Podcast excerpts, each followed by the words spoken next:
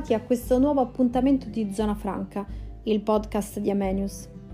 Sono ormai mesi che ci dibattiamo in un complesso e astruso dilemma. Esiste la possibilità che da un evento pandemico, potenzialmente distruttivo, possa nascere qualcosa di buono?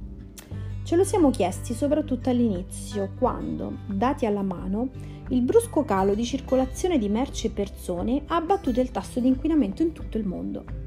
Il dubbio c'è sorto allorché rallentare non è sembrato poi così tanto male, specie se tutto questo gran movimento è apparso, per la prima volta, fine a se stesso e non necessario.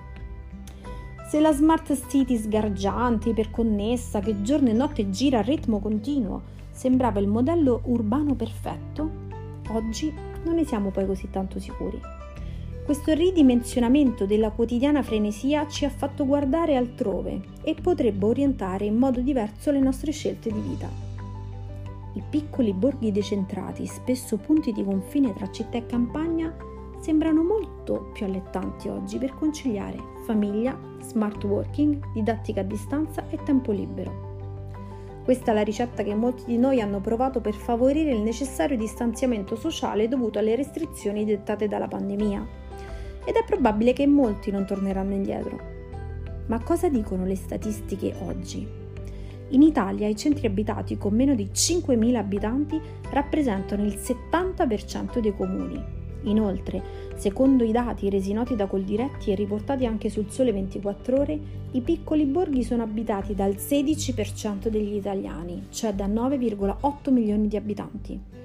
Ci sono ampi margini di miglioramento, considerate le possibilità che ci offrono nuovi servizi legati spesso al web e al fascino di questi piccoli centri minori, che sono più ordinati, tranquilli e a misura d'uomo. Non sarebbe quindi bello avviare un processo inverso rispetto a quello che abbiamo vissuto negli ultimi decenni? Sarebbe un pochino come riconquistare una sfera di sentimenti, sensazioni e riti che molte persone hanno vissuto durante la propria infanzia o la propria adolescenza, quando si ritornava al paese di origine per le vacanze estive. Potremmo provare a cambiare punto di vista, passare dal qui non c'è niente al qui c'è tutto ciò che conta davvero. Tutto ciò potrebbe mettere in moto nuove economie e importanti dinamiche sociali. Apprezzare e vivere la bellezza dimenticata dei piccoli centri anche se per ora solo con finalità ricreative e di fuga dal caos quotidiano, potrebbe portare un domani gli antichi campanili a popolarsi di nuovo e non per necessità stavolta legate alle emergenze, ma per scelta.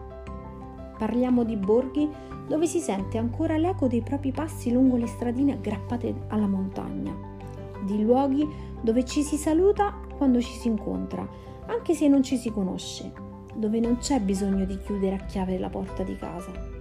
Paesi dove si sente il profumo del caffè subito dopo pranzo, dove ti offrono il caffè anche se sei forestiero, anzi direi soprattutto se sei forestiero, dove le signore passano il tempo a fare l'uncinetto sedute su vecchie sedie di legno sull'uscio di casa e a scambiarsi confidenze.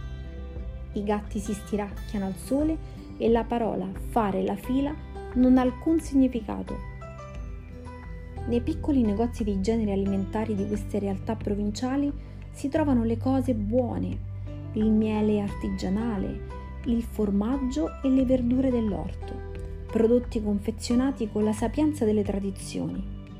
È una visione un po' troppo romantica la mia? Sicuri? Ma non dipende forse da noi il modo in cui investire il proprio tempo e la possibilità di coltivare le relazioni? Teniamole a mente queste piccole frazioni anche tra un anno, quando forse torneremo agli aperitivi in città. Non dimentichiamoci di nonna Maria che prima di partire ci ha regalato un sacchetto di castagne. Queste belle di zia sono delle piante mie, per questo sono buone.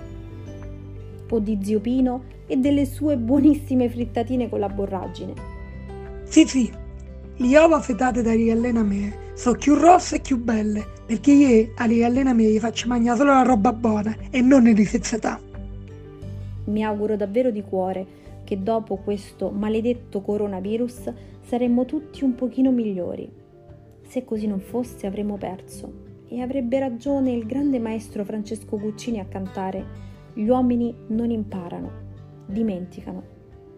Io proverò a ricordare e spero lo farete anche voi. A presto!